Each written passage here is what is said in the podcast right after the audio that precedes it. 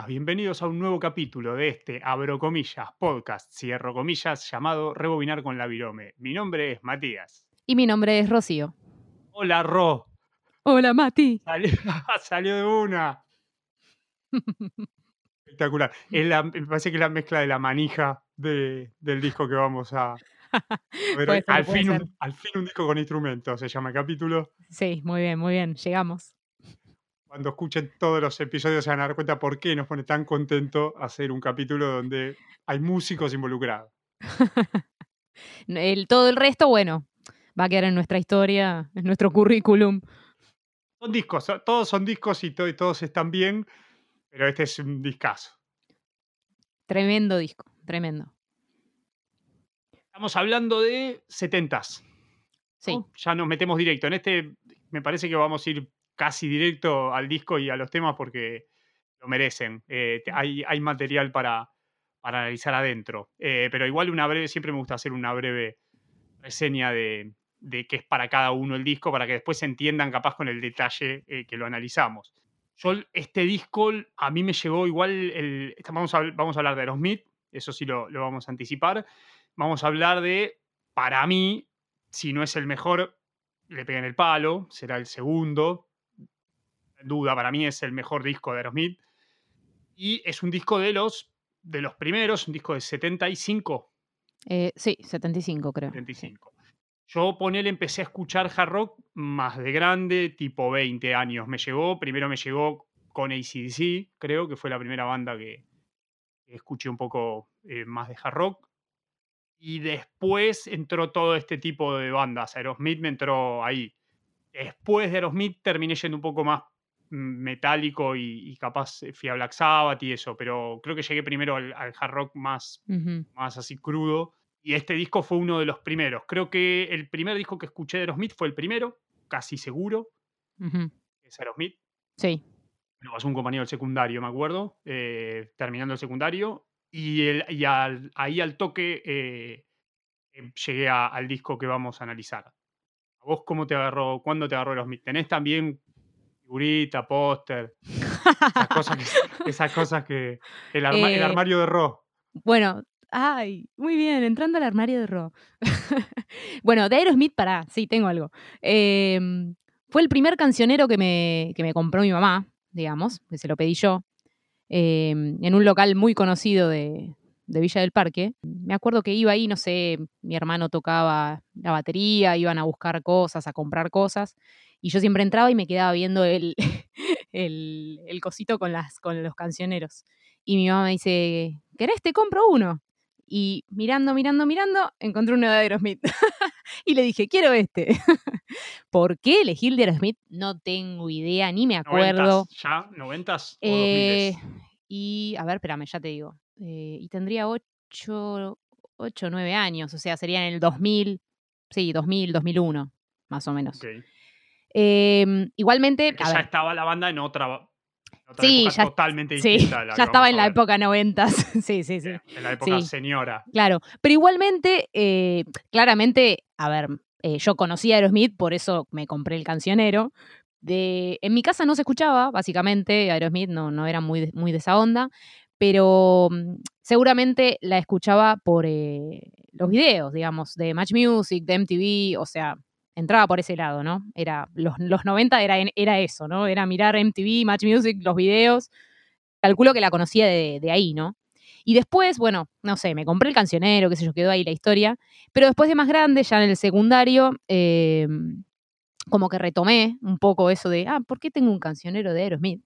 Y, y ahí ya sí, me, me escuché prácticamente desde, el, desde la- el primer disco que nombraste vos.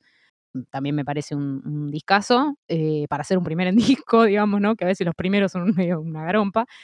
Pero y ahí ya me escuché todo, toda la discografía, ¿no? Obviamente sí, después hay baches, muchos baches hasta ahora.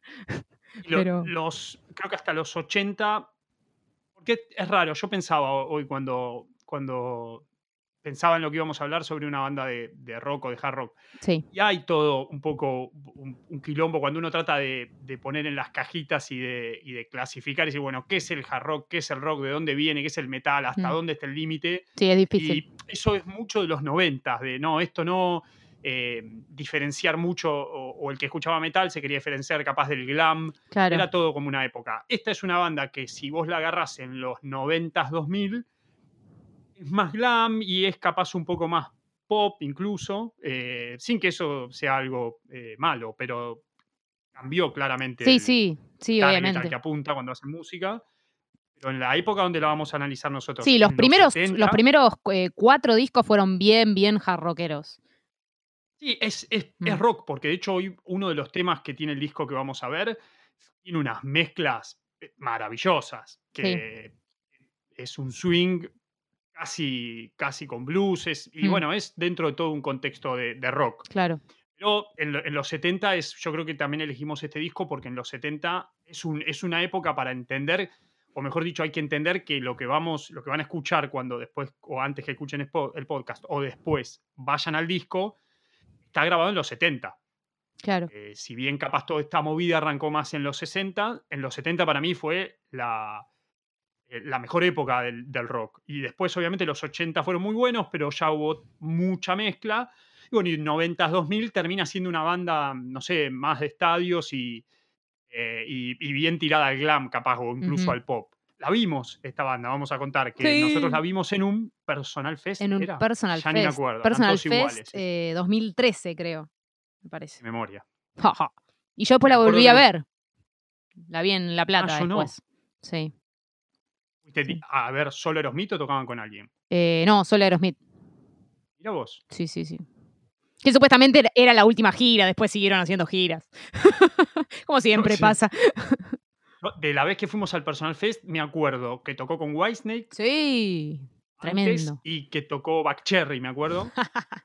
Con los Voy a, ventiladores voy a al viento. obviamente, sí, iba a venir en, en este podcast el momento de que por favor escuchen si les gusta el rock y sobre todo, no es bizarro, pero el rock en todas sus expresiones, eh, sobre todo el hard rock, en cuanto al baterista tiene que tener rulos y pelo largo y un ventilador abajo y el cantante tiene que estar drogado 23 horas por día. Escuchen Backcherry porque es un- una banda tremenda. El cantante en vivo puede cantar un tema y medio. creo. Sí, ¿te acordás? Tremendo. Me acuerdo. Qué duro. ¿Cómo no acordarme? Eh, ¿Cómo no sentirse estafado? No, pero después, eh, yo por suerte los había visto antes cuando fueron teloneros de. Eh, ay, ¿cómo se llama la banda? Em, que tiene la película de Dirt, la de Vince Neil. El cantante es Vince Neil. Eh, ah, Motley Crue. Ah, Vinieron acá al estadio Almalvinas, al estadio cerrado de Argentinos, y fueron teloneros de Motley Crue. Y hay que admitir que en un estadio chiquitito y cerrado es- sonaron mucho mejor que como los vimos nosotros a las 6 de la tarde, creo que era. claro, sí, eh, tempranito. abierto. Mm, Y fue medio una vergüenza. Sí, sí, sí. Ese día vimos Aerosmith y me acuerdo que ellos en sí estuvieron impecables, pero no sé si fue por mal audio, no sé si te vas a acordar de lo que voy a decir, Sí, a pero no sé si fue por mal audio, por viento o por donde estábamos ubicados, pero escuchamos todo el show en 10 BPM menos. Sí, sí, sí, sí, le faltaba power, sí. Y pero después Sí, yo lo sí, sí. escuché de ese mismo recital No, grabado y la sí, velocidad Lo bien. hablamos, ¿te acordás? Sí, sí, me acuerdo, me Sí, acuerdo ahora que lo decís. Sí, fue un montón. Eh, es me verdad. acuerdo de haber salido de ahí, decir qué lento tocaron. Sí, empezamos a criticar los temas, decimos, no, pero este tema le falta velocidad, no, pero este tema también, no, este lo tocaron re lento. Y cuando los escuchamos en, vi- en video, en, no me acuerdo dónde lo pasaron o qué, sonaba normal. YouTube, seguro que en Sí, YouTube. sonaba normal. Sí, se- no sé, sería el viento, no sé qué onda. Es verdad. Gran, gran espectáculo igual. Sí, Para verlos sí, en vivo es una sí. gran banda. Bueno, nos metemos. El disco es Toys in the Attic, Muy bien. Toys in the attic. Toys. 75. Sí. Eh, ese, ese coro creo que igual es de lo mejor del disco. Pero, pero bueno, ya que estás, podemos meternos directo. Toys in the Attic, primer tema, Sí. homónimo. Yes. Creo que se dice así, ¿no? Cuando es el mismo nombre. Sí. Eh, temón. Sí. Gran tema para otro- arrancar. Eso, habíamos hablado en otros capítulos de lo importante que es el primer tema, teniendo en cuenta que te va a mostrar todo lo que te, te tiene que dar el disco. En el primer tema está medio condensado todo. Mm. Si el primer tema no te No- está mostrando algo, difícilmente después aparece. Si no te enganchan el primero, mm, no sé si querés seguir escuchando el resto. Y es- dicen que la primera impresión lo que tiene es que hay una sola. Mm, Creo que en este y en este tema o en este disco arrancan con un cachetazo mano abierta. sí, tremendo, tremendo. La viola se prende fuego con el riff. La, el Y bajo y la bata van bien ahí, power.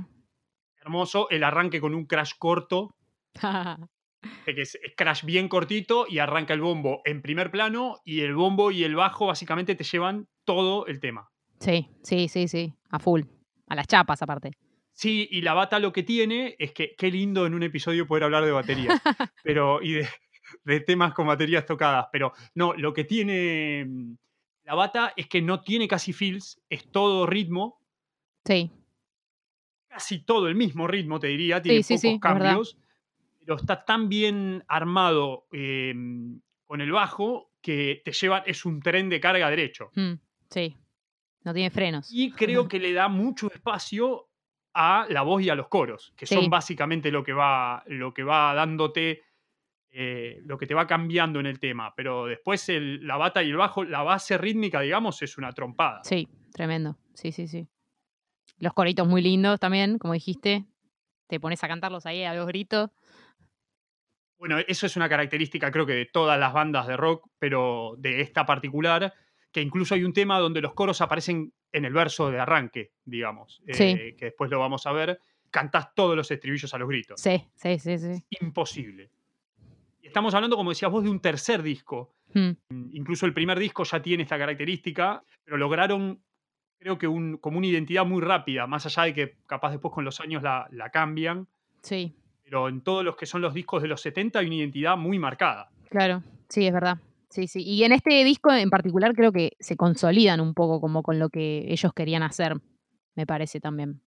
Como que, eh, digamos, el- a mí el primero me encanta, lo veo más uniforme en, en, no sé, en, las cuestiones eh, rítmicas o sonoras, como bastante mm, los temas similares. O sea, me gustan, pero como, como muchos, eh, muy parecidos, digamos, en algunas cosas. Y en este, no, o sea, nada que ver.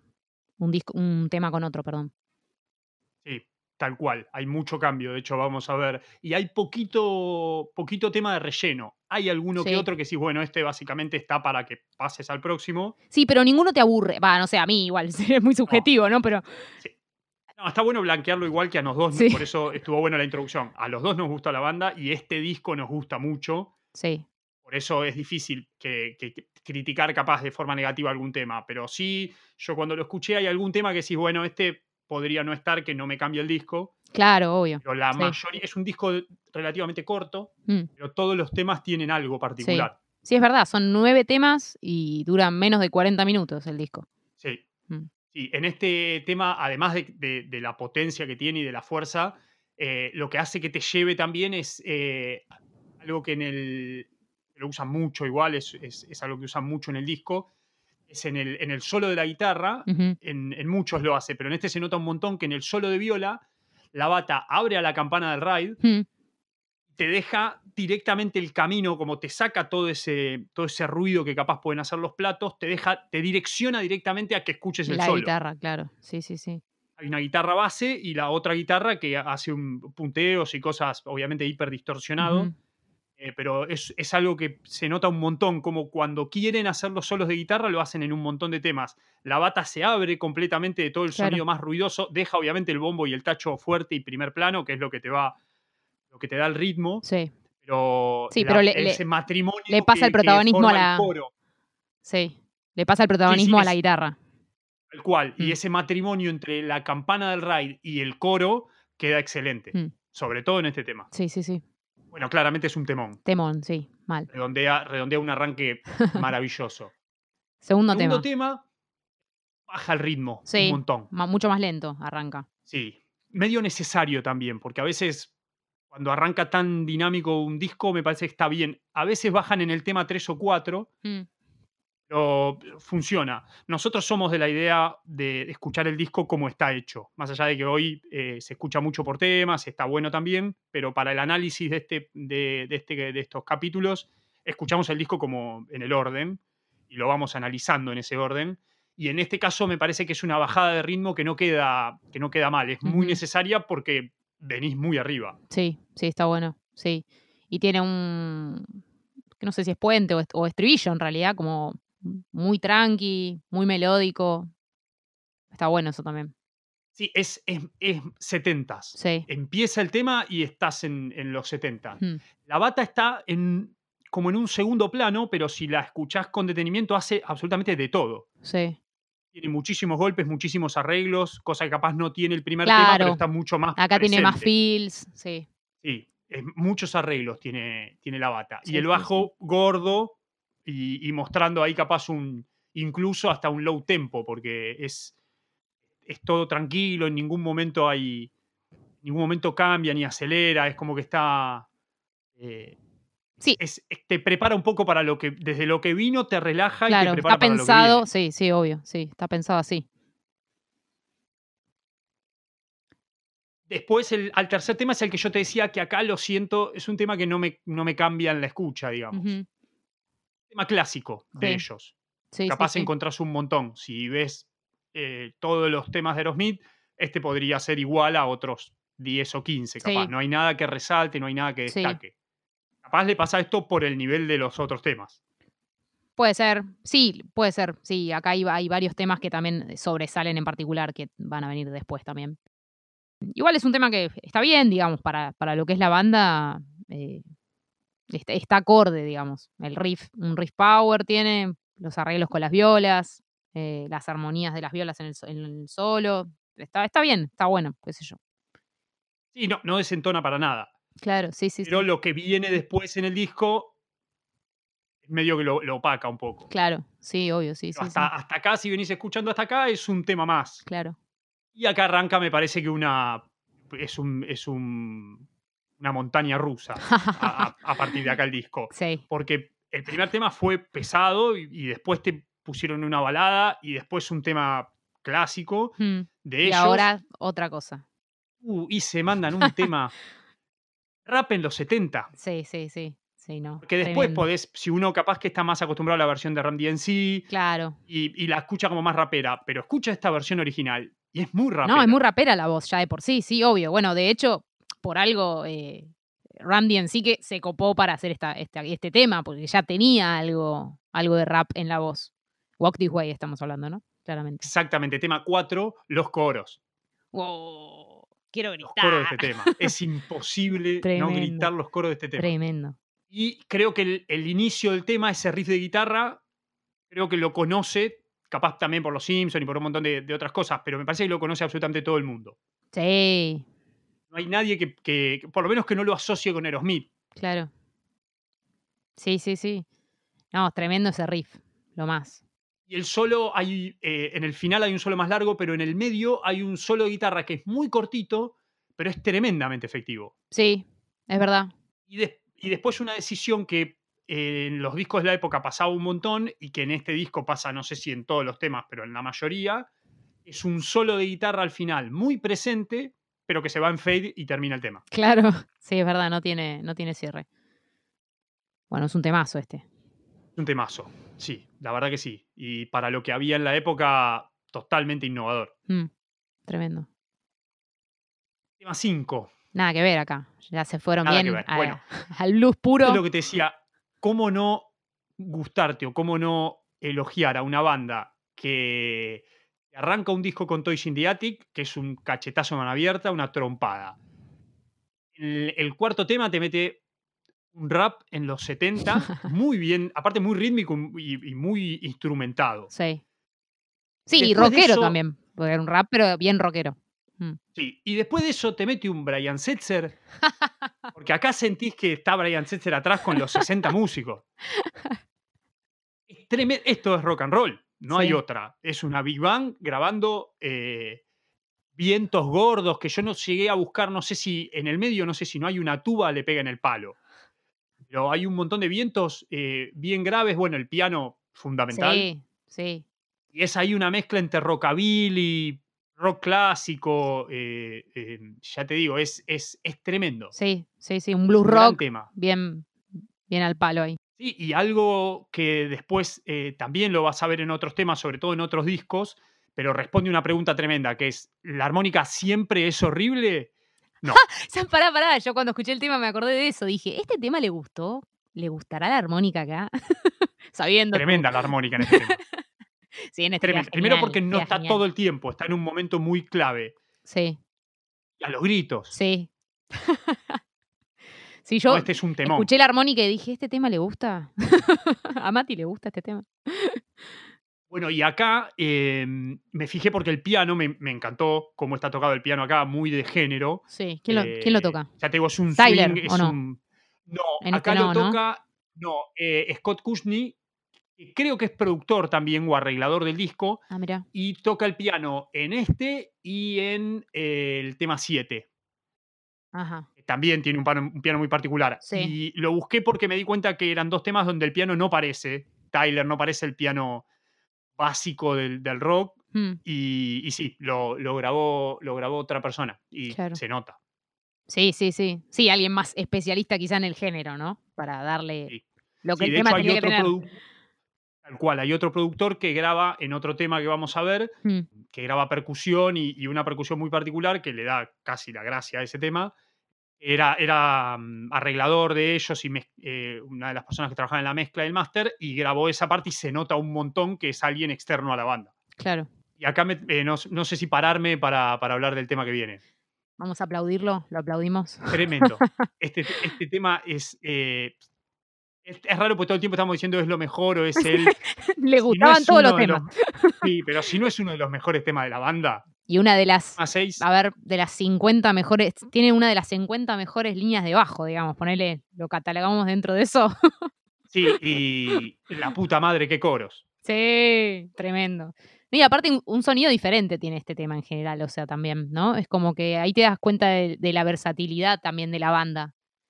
Esto que decíamos, Sí, ¿no? y que De- se formaron escuchando música en los 60. Claro, también, sí. Estamos hablando del tema 6, Sweet Emotions.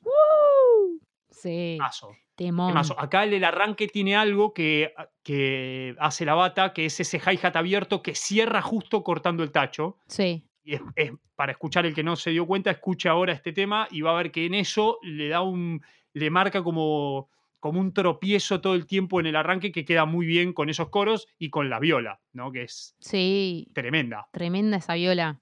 Cuando arranca el pa pa pa pa pa pa pa pa pa. Tremendo. Y el- los puentes, a mí me- eh, en este tema me, me pasaba algo, o me pasa algo cuando lo escucho, que es, en el puente es muy arriba, Sí, incluso. El puente es la parte arriba del tema. sí, obvio, sí, sí, sí. Es esa energía que es como yo me imaginaba por la época, eh, como un adolescente con toda esa energía gritándole a todo el mundo, Hmm, y de ahí pasa a un estribillo que es todo lo contrario. El estribillo Claro. es bien abajo, Mal, sí. es como a- a alguien, me imagino a alguien agarrando al pibe ese, Diciendo, bajándolo, "Pará, diciéndole, mira, yo, sentate. Claro, yo te voy a explicar, tal cual, yo te voy a explicar cómo es esto.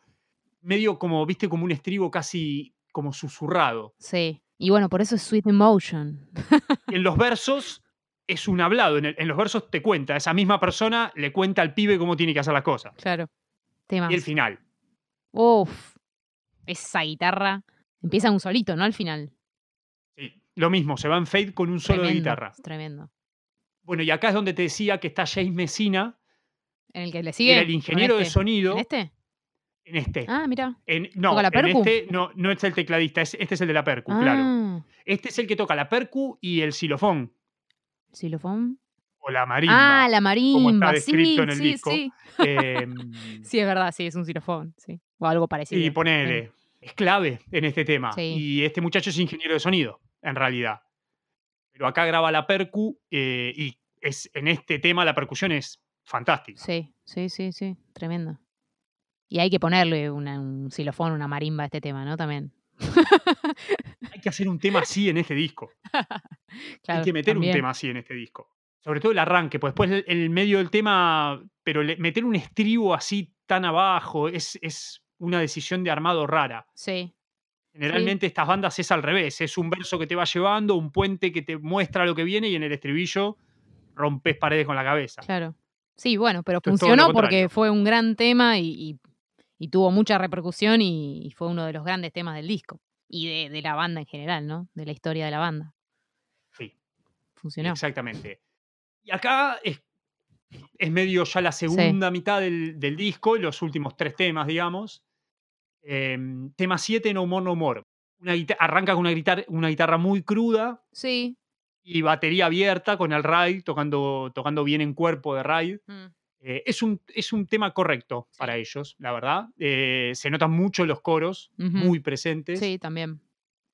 Y esta es lo que te decía, que los coros están en el arranque del verso. Ah, en este. Claro, Claro, sí, con es el verdad. No More, No More. Sí, sí, sí, es verdad. eh, sí. que cantan, que cantan, y esos coros están en el arranque. Claro. También es una decisión, cuando escuchas esos detalles, son decisiones raras para, para este tipo de música. Sí, es verdad. Pero es un lindo tema. Está bueno. Sí, y acá sí la guitarra em, es más agresiva en los solos y la batería es una batería clásica, esas baterías que rompen todo en el medio. Un gran baterista el de Aerosmith. Ujú, Gran baterista para el género, es un gran baterista. Claro. Y después. Pasamos al ¿qué tema viene? ocho. Ah, round and round. Round and Sí. round. Sí, Más pesadito es- este, ¿no? Sí, Bastante. tal cual. Acá pesadito. dejan el rock y agarran el hard, Sí, digamos. Sí, sí. Pero, pero también es, es buenísimo tener este tipo de temas en esta ensalada que es el disco. Todo esto es, Es lo que somos, tema. digamos. es- Tal cual. Es todo. Acá creo que en este disco, por eso es tan atractivo. Muestran todo lo que tienen. Es esto, no, más no hay. Y no sé si esto es muy bien, un low tempo, es un tema bien tranquilo. La voz está como medio en un baño, ¿viste? Sí. Se escucha medio, medio rara, medio Medio encerrada. con un eco raro. Sí. Creo que igual está hecho a propósito porque creo que busca esa profundidad. Es como un, viste, espeso, ese hi-hat abierto, viste, es como todo un sonido medio denso. Sí. Sí, sí, como quizá para acompañar eso, ese, ese, ese tempo, como dijiste vos, ese tempo lento y, y bien pesada la guitarra que está, ¿no? El, el riff bien pesadito. Como que quizá buscaron ir por ese lado con las voces para acompañar todo, toda esa ens- ensalada de este tema. Sí, sí. Y no se, no se sentís como caminando en barro, es como vas escuchando el tema y te cuesta. Sí. Y el último tema. Sí. Acá se va, es raro porque cierran el disco con una balada a lo Queen. Sí, es verdad. Y bien. Claro, todo- muy presente, esa, sí. esa voz dulce ahí medio como rota, medio Sí, ahí como ya extrañando. orquesta, atrás, Sí. todo. Y medio que ahí eh, las cuerdas ahí medio, viste, como medio solemnes. Mm, Creo que ahí marca un poco también lo que puede venir en otros discos. claro. Porque acá también incluso no dijimos, pero la voz de Tyler hasta acá venía mucho más grave, capaz de lo que nos mostró después. Sí. Y en este tema ya tiene otro, otro registro, creo, mostrando un poco a- hacia dónde iba a ir la banda, Claro. me parece. Y es un tema medio largo, con varias partes. La primera parte, como te decía, yo la sentí muy Queen. Y en la segunda parte es Elton John. Tremendamente el- cómo cambia el- la visión del tema. Sí. Y cómo cambia el, el estilo del piano. Eh, es un hermoso tema también. Sí, muy lindo, Cerrar muy un disco es una gran manera. No, y aparte está bueno porque es una linda balada, o sea, bien armada, bien orquestada, todo, con lindo, linda instrumentación, todo. Buena voz, como dijiste, ya marcando eh, otro tipo, ¿no? De, de, de- de- de canto, como decías. Eh, pero eh, no te llenaron el disco de baladas, digamos. Te pusieron una bien hecha, ponele. Yo, esta es la más balada para mí, digamos. Podemos decir que hay otras que son low tempo, que parecen tranquilas, pero lo que, lo que uno dice balada eh, más, pura, digamos, me parece más este tema de todo el Sí. disco. Tiene esa onda balada, digamos, no sé cómo explicarlo. Pero bueno, pusieron una. En otros, eh, en otros discos pusieron, qué sé yo, dos o tres. Ahí ya se pasaron un poco. Sí, y la pusieron también en un lugar, es, es cuando analizás todo el disco, fíjate cómo arrancan el disco y cómo lo terminan. Claro, sí, Es una decisión arrancar el disco a todo lo que da y terminarlo en una balada de cinco minutos y pico, sí. mostrándote un montón de herramientas sin salir de una balada. Lindo tema para cerrar. Es un gran tema para cerrar. Cierran un gran disco. Eh, la verdad que es, un excelente disco, más allá que en lo personal me gusta mucho y es uno de los discos que puedo escuchar entero sin ningún tipo de problema, eh, porque me gusta la banda y porque eh, para mí es, es, más allá de, de lo personal, objetivamente me parece que es un gran disco. Está muy bien trabajado, muy bien armado. Aerosmith es una gran banda, son muy buenos músicos. Después podemos hablar, pasa un poco lo mismo con Kiss, cuando capaz la imagen o la estética empieza a ser un poco, incluso hasta más fuerte del- del- de lo instrumental en los miembros, pero eso también pasó en casi todas las bandas de los 80. Claro. Sí, sí. Se creyeron que eran más grandes que Jesús y bueno. Ponele, sí. Eh, ya después de, eh, escuchen el capítulo que se, que se llama Los Beatles eran una, eran una boy band y, y en ese capítulo van a entender un montón de cosas. Resumen del disco, para vos. Eh, para mí es un tremendo disco. Cada vez que lo escucho, digamos, y lo escucho, no te voy a decir que lo escucho siempre, pero cada tanto lo, escucho y nada, yo lo escucho entero el disco. Eh, tremendo, tremendo. Dentro del jueguito que hacemos siempre de explicar por qué el nombre del título, eh, o el, perdón, el nombre del podcast, jugamos con esa idea que se hacía en, en, los 90, incluso en los 2000, de eh, rebobinar con la virome los cassettes, porque les recordamos a los Centennial, eh, y si no vayan a googlear, que cuando se escuchaba en cassette, rebobinar con un Walkman era imposible porque te comía todas las pilas. Entonces lo tenías que hacer con una virome manual, generalmente en el colegio, aprovechabas para hacerlo, y rebobinabas y eso era un costo de tiempo y de, energía tremenda, pero lo hacías realmente cuando querías volver a escuchar un tema que era o un lado de un, de un cassette que era realmente lindo, te había gustado.